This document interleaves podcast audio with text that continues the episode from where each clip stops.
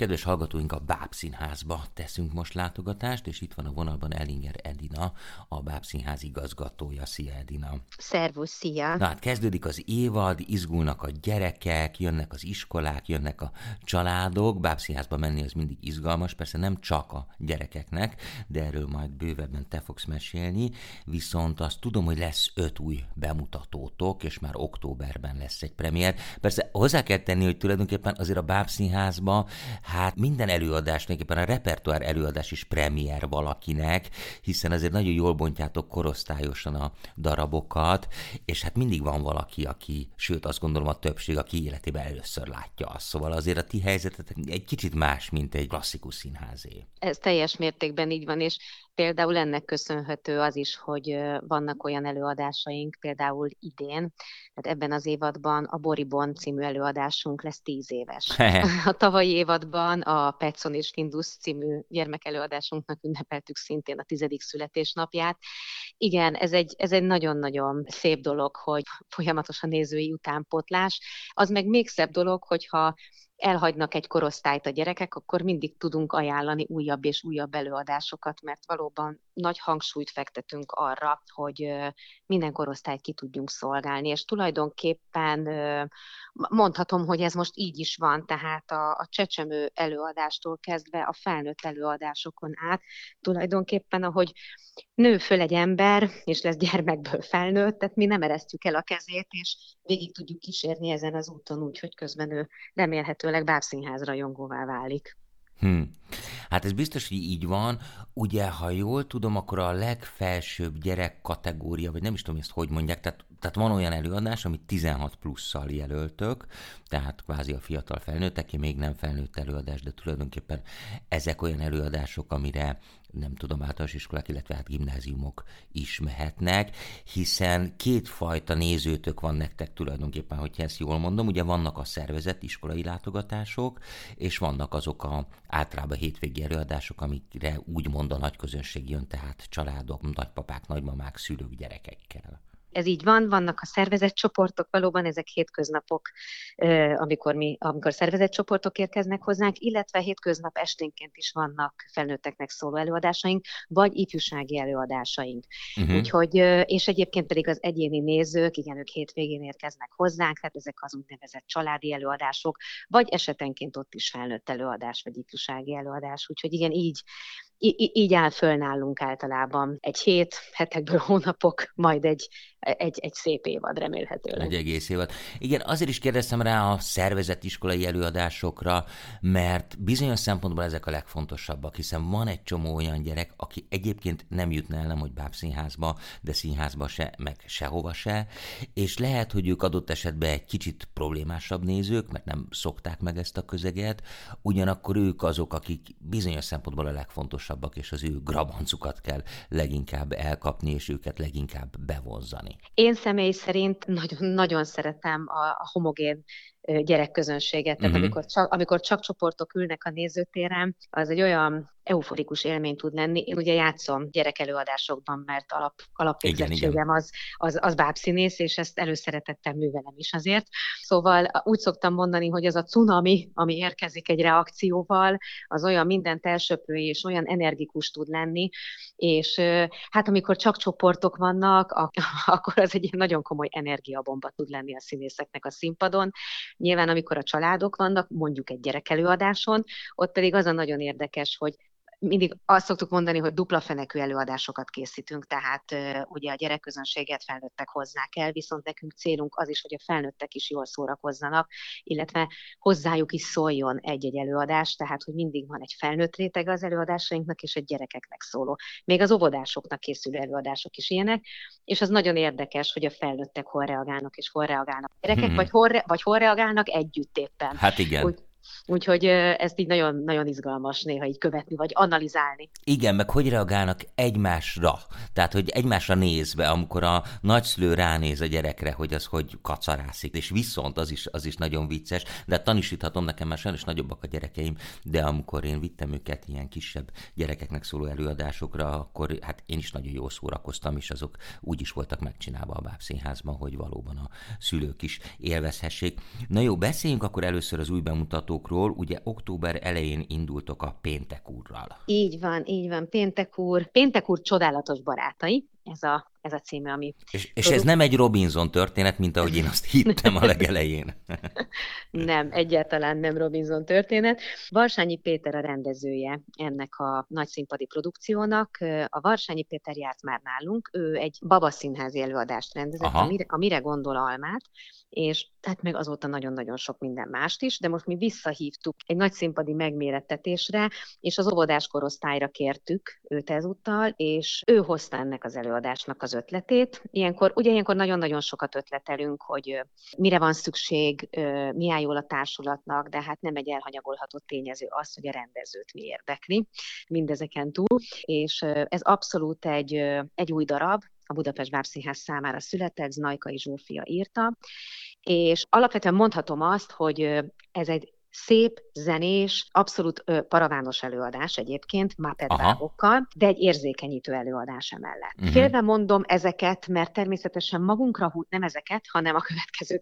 magunkra húztuk ezt, de talán nyilván a máped show az senkitől sem idegen.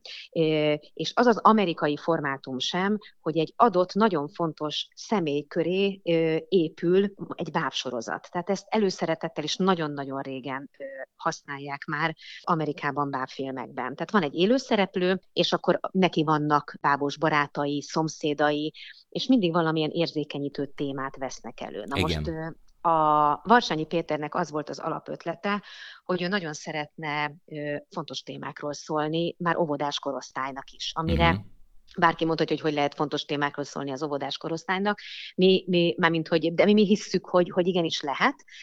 Nyilván meg kell találni hozzájuk az utat, nyilván nagyon nem mindegy, hogy milyen az előadásnak a szövege, de hogy ebben az esetben az, amit választott az író és a rendező, és amit választott a Budapest Bábszínház, hogy az legyen az előadásnak a központi kérdése, hogy arra tanítjuk már a kisgyermekeket is, hogy hogyan kell igazán figyelni egymásra. Mm-hmm. Ami lehet, hogy egy ilyen nagyon egyszerűen hangzik, hogy kell figyelni a másikra, de hogy egyáltalán nem egy egyszerű dolog. És ha csak abból az alapszituációból indulunk ki, hogy van egy kis növényünk, és ugye már az óvodások is nyilván csíráztatnak az óvodában, meg már vannak kis növényeink, és hogy a kis növénynek mire van szüksége ahhoz, hogy ő életben maradjon, ahhoz, hogy zöldüljön, ahhoz, hogy nőjön, akár a vízre. Ebből kiindulva, ez most egy konkrét dolog az előadásból, amiben tényleg van egy kis növény, aki egyébként egyszer a szereplője az előadásnak, de hogy ebből kiindulva hogyan tudunk odafigyelni a másikra, hogyan tudunk odafigyelni anyára, apára, a szomszédra, a barátunkra, illetve azt próbálja még az előadás Péntekúron keresztül természetesen, mert a Péntekúr a szócsöve alapvetően a gyerekeknek ehhez az egészhez, és alapvetően a közönség, aki bejön, természetesen ők is Péntekúr csodálatos barátai. Tehát erről szó lesz, hogy mindenkinek van egy másik szemszöge. Tehát anyának is van egy szemszöge, amit meg lehet vizsgálni, apának is van egy szemszöge, amit meg lehet vizsgálni, tehát hogy nem annyira fekete-fehérek ezek a dolgok. Nagyon érdekes, tulajdonképpen mondhatnám, hogy izgalmas vállalás az életünkben ez az előadás, mert alapvetően nem egy lineáris történetmesélésről van szó. És hisszük és gondoljuk azt, hogy az óvodásoknak sem feltétlenül csak lineáris történetmeséléssel lehet előadásokat csinálni. Itt sokkal inkább ez a mondani való a lényeg. Nagyon-nagyon szép és kedves gondolatok vannak ebben az előadásban, ezekben a szövegekben számomra. Igazi családi előadás egyébként, azt tudom mondani, tehát, hogy ha anyával, apával vagy nagyszülőkkel is érkeznek a gyerekek, hát én azt hiszem, hogy a felnőttek eléggé el fognak gondolkodni utána, és nyilvánvalóan a gyerekkel is sokat kell beszélgetni utána ezekről a dolgokról, de igazából valóban ilyen egyszerű témáról szól, hogy hogyan kell igazán odafigyelni a másikra. És akkor nagyon sok minden megoldódik és a helyére kerül. És hát nagyon fontos ez a téma, hiszen ez korunk, illetve hát ennek a korosztálynak nagy kérdése a figyelem. Ugye a figyelemzavaros gyerek, ez tulajdonképpen egy ilyen mindennapos fogalommá vált, és hát valóban minden arról szól, hogy ezeknek a gyerekeknek a figyelme elterelődjön, vagy lekötődjön különböző kütyük és egyéb dolgok által. Szóval nagyon fontos témát érintettek. Ugyanúgy, hogy a következő darabban is, ugye október végén mutatjátok be, az már nagyobbaknak, 14 pluszosoknak szól a Nem félünk a sötétben című előadást. Így van, klasszikus ifjúsági előadás, ahogy ez a korosztálya is jelöli, és ami az érdekessége, hogy mi elindítottuk a kísérleti stúdiónkat, ami azt jelenti, hogy egy belső pályázatot hirdettünk meg a társulatnak, ez most már majd másfél éve történt, és tulajdonképpen bárki a Budapest Bábszínház társulatából beadhatott egy pályaművet, hogy ha neki lehetősége lenne kísérletezni a Budapest Bábszínház falai között, akkor ő mit csinálna a színpadon. De jó. És felkértünk egy külső zsűrit, tehát nem a művészeti tanács döntött ezúttal, hanem egy külső szakmai bizottság, mert nem szeretünk belterjesek lenni, illetve én nagyon igyekszem azzal a szemlélettel vezetni ezt a színházat kollégáimmal együtt, hogy rávakulni meg soha nem szeretnénk saját magunkra.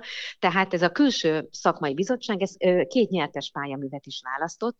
Ebből az egyik bemutatónk, az megtörtént tavaly májusban, az a Pont-tól Pont-ig című előadás. Uh-huh. Azt muszáj elmondanom, hogy összesen 2 tudtunk játszani belőle, mert eléggé évad végén mutattunk be. Ez egy nonverbális előadás egyébként, nagyon izgalmas és valóban kísérleti, hogy egy pontból hogy lesz egy vonal, a vonalak hogyan alakulnak át térgeometriai elemekké, azokból hogy lesz figura, egy egészen varázslatos világot rajzolnak elénk. Természetesen azt is muszáj elmondanom, hogy a robotgolyók is előkerülnek benne, mint geometriai elemek. Egy ilyen 45 perc, nagyon érdekes, vizuális, nonverbális előadás. Ez volt a kísérleti stúdiónak az első előadása. Abszolút gyerekeknek készült, de nem csak gyerekeknek, én felnőtt fejjel is megmondom őszintén, hogy elképesztően élveztem, és komoly rácsodálkozásaim voltak arra, hogy mit tudnak nálunk itt a színházban a műhelyek, a színészek, tehát hogy itt technikailag is. Aha. Tehát ezt is szeretettel ajánlom, mert a kísérleti stúdiónknak ez volt az első projekt. És akkor ezt játszátok még? Abszolút játszunk, és nem nagyon látok ilyen típusú előadást Magyarországon. Azt gondolom, hogy nagyon előremutató azzal kapcsolatban is, hogy gyerekeknek hogyan lehet egy kicsit más felfogásban, más elgondolásban játszani, az absztrakció élményével, hogy kerekedik ki egy történet bennem, nem úgy, hogy feltétlenül a számba akarják rágni, hanem a saját történetem, ami nagyon sokszor megegyezik a többiekével, természetesen sok helyen. Na és a kísérleti stúdiónknak a második bemutatója, az pedig a Nem félünk a sötétben. Podlovics Laura, aki az egyik legfiatalabb bábművésze a színházunknak, ő adta be ezt a pályázatot, és ő a rendezője ennek az előadásnak, sőt, az egyik írója. És mint mondtam, ez egy klasszikus ifjúsági előadás, tehát nyilvánvalóan nem, tehát a 14 plusz, tehát a 14 éven felülieknek szól, gimnazisták, és teljes mértékben olyan problematikát jár körbe, amivel szintén sokan találkoznak, ez a egyszer csak hogyan tudunk elmagányosodni úgy, hogy vannak körülöttünk, hogyan merülünk bele. Igen. Egy másik világba, hogyan tudunk belemerülni akár egy YouTube-on látott videón keresztül valami másik világba, hogy meddig megyünk el, vagy meddig tud elmenni valaki, tehát hogy ugye ez veszélyes dolog is lehet, hogyha már nagyon elidegenedünk, és nagyon-nagyon saját magunkban vagyunk. Nagyon izgalmas számomra ez a produkció, mert rendkívül fiatal az alkotóstábja, őszintén megmondom, tehát ez az első produkció, ami tulajdonképpen úgy születik itt a Budapest Bábszínházban, hogy azt érzem, hogy ez a bizonyos generációs gap, az viszonylag nagy például közöttem és az alkotók között. De annyira izgalmas, maszkos játékot találtak ki mindenre, kicsit absztrakt, kicsit szürreális. A zeneszerzőnek a Carson Coma billentyűsét, Kumbálintot kértük föl, tehát a zenei világa is abszolút a mai fiataloké lesz a produkciónak, hogy hát izgatottan várom, hogy ebből mi fog kikerekedni itt a kísérleti stúdió keretei között, és hát nyilván nagyon, nagyon bízunk a Laurában, aki rendezi, és hát természetesen az egész alkotói csapatban. Én most azt érzem, hogy a Semmi után, ami egy kultelőadása a Budapest Bábszínháznak, ugye, és abszolút ifjúsági előadása a probléma felvetésében. Ugye a könyv alapján mondom a hallgatóknak, szerintem mindenki ezzel találkozott már, akinek 10 éves gyereke van. Ugye ez a Teller könyv. Igen, és ami szintén már több mint 10 éve fut egyébként itt a Budapest Bábszínházban. És most én azt érzem, hogy témafelvetésében ez egy olyan produkció, amire szintén azt tudom mondani, hogy igen, ez kifejezetten őket szólítja meg. Tehát most nem egy klasszikust veszünk elő, és próbáljuk meg rendezői koncepcióban az ő nyelvükre lefordítani, a tizenévesek nyelvére, hanem abszolút az ő problémájuk kerül előtérbe. Egyébként a Podlovics Laura ezt a szövegkönyvet egy kifejezetten fiatal lánnyal írta, aki szintén nagyon közel áll még ehhez a korosztályhoz. Mert szerintem az is fontos, hogy ifjúsági előadásokat, hát nem feltétlenül a 40 pluszos korosztály tud a legjobban csinálni. Illetve vannak, akik ebben zseniálisak. Ki tudja, igen. Vannak, akik ebben zseniálisak, de távol vagyunk tőlük. Mondom ezt úgy, hogy az én lányom 14 éves egyébként, szóval, hogy távol vagyunk tőlük, és nagyon kíváncsi vagyok, hogy az, hogy egy ilyen fiatal alkotó csapat van, ők hogyan tudnak utat találni ehhez a korosztályhoz. Egyre izgalmasabban hangzik, és vannak még bemutatóitok, de közben minket szorít az idő, ugyanakkor ezek a bemutatók már itt a tavasz táján lesznek, illetve a tavasz után, hogy én ezt jól mondom, úgyhogy azt is lehet, hogy majd ezekről egy következő adásban beszélünk részletesebben, de azért ilyen slágvortokban kérlek, azért említs meg őket. Szóval a következő évben lesz az Ottfried Presslernek a Krabát a Fekete Malomban című műve bemutatva itt a Budapest Bábszínháznak a stúdiószínpadán. Hát ez egy komoly bábos anyag, csak annyit tudok mondani, Hegymegi Máté rendezésében, akivel végre sikerült összeegyeztetni a naptárunkat, és eljön hozzánk. Járt már egyébként nálunk, mint koreográfus, de most, mint rendező fog debütálni itt a Budapest Bábszínházban. Elmaradt a Hamupipőke előadásunk, átcsúsztattuk tavalyról erre az évadra, úgyhogy jön egy nagy klasszikus is a következő fél évben. És ezt ilyen klasszikusan is kell elképzelni? Tehát, hogy tényleg semmi kortárs viháncolás, hanem egyszerűen szép, kosztümös, törpék, szép hamupipékkel, gonosz boszorkány, ahogy az kell. Ez Gimesi Dórának a Hamupipőke adaptációja. Aha. Ezt már jó néhány színházban bemutatták egyébként a Dórinak, aki nekünk az irodalmi vezetőnk, ezt a Hamupipőke előadását, és az a csodálatos, hogy mindenhol más előadás született belőle. Azért a középpontban a Hamupipőke, illetve hát a Hamupipőkenek ennek a lánynak tulajdonképpen a saját magára találása, mert hát azért ez mégiscsak egy női felnövés történet, vagy akárhogy is nézzük, áll természetesen a klasszikus gonosz szerepekkel benne, és ez egy árnyátékos előadás lesz Kuti Ági rendezésében. A Kuti Áginak abszolút specialitása az árnyáték, és steampunk lesz a mérvadó, tehát mondhatni lehet klasszikus, de ez egy picit meg lesz bolondítva. Mihács Gábor lesz a látványtervezője, hát aki nem először jár már a Budapest Bábszínházban. Szerintem nagyon izgalmas, nagyon látványos produkciónak ígérkezik, de igen, az eredeti klasszikus Hamupipőke történetet láthatják nálunk. És az évad végén pedig egy kicsit visszakanyarodunk, jobban a mai világ fele, Varó Dánieltől a Szomjas Trollt fogjuk bemutatni. Ez egy egyszemélyes előadás, lesz egy szóló előadás, Cseri Hanna rendezi, jegyzi a zenéjét, és Teszárek Csaba színművészünk fogja játszani, illetve zenélni benne. Úgyhogy nagyon izgalmas, ez egy régi vágy ennek az alkotópárosnak, aminek úgy éreztük, hogy most teret adunk, hiszen nagyon szeretjük a Varó Dani műveket, és rég volt már nálunk Varó Dániel bemutatva. Úgyhogy ez az évünk, és természetesen fut a felnőtt repertoárunk, tehát a Dekameron 2023 igen. Az dübörög egész évadban, nem csak 23-ban, hanem 24-ben is, mert sajnos igen aktuális lesz ez még 24-ben is, azt kell, hogy mondjam, amilyen problémafelvetések vannak az előadásban. A Frankenstein természetesen, a Pendragon, azaz a szerbantalkód, és készülünk a felnőtteknek egy kis csemegével, az Éjszaka a Bábszínházban című programunkat. Felnőtteknek is készül ebből egy verzió, tehát mert van nekünk már a gyerekeknek szóló Éjszaka a Bábszínházban programsorozat, mikor itt éjszakáznak, alszanak bent a gyerekek. Igen. És most ezt megcsináljuk a felnőtteknek is, mert hogy ez egy igény volt a felnőtt nézők részéről, hogy felnőttekre miért nem gondolunk Éjszaka a Bábszínházban. Hát most fogunk, úgyhogy decemberben mindenképpen, már december környékén elején kezdjek el nézni a honlapunkat, Facebook oldalunkat, mert hírt fogunk adni róla. Fú, nagyon izgalmasan hangzik. Edina, nagyon szépen köszönöm, hogy itt voltál, és elmondtad ezeket. Ellinger Edinával, a Bábszínház igazgatójával beszélgettem. Szerintem sikerült kedvet csinálnunk a hallgatóknak, nekem legalábbis mindenképpen. Biztos, hogy fogok menni, illetve viszem a kisebb gyerekeknek szóló előadásokra is hát az ismerőseim gyerekeit leginkább. Hát a Dekameron az meg, az kell, hogy mondjam, hogy bizonyos szempontból kötelező minden kedves kortársamnak. Úgyhogy hajrá Bábszínház, és akkor majd a következő bemutatóiról, mert akkor egy következő adásunkban fogunk beszélgetni. Rendben, köszönöm szépen, várunk téged is, és a hallgatókat is szeretettel. Köszönöm szépen, Edina, szervusz!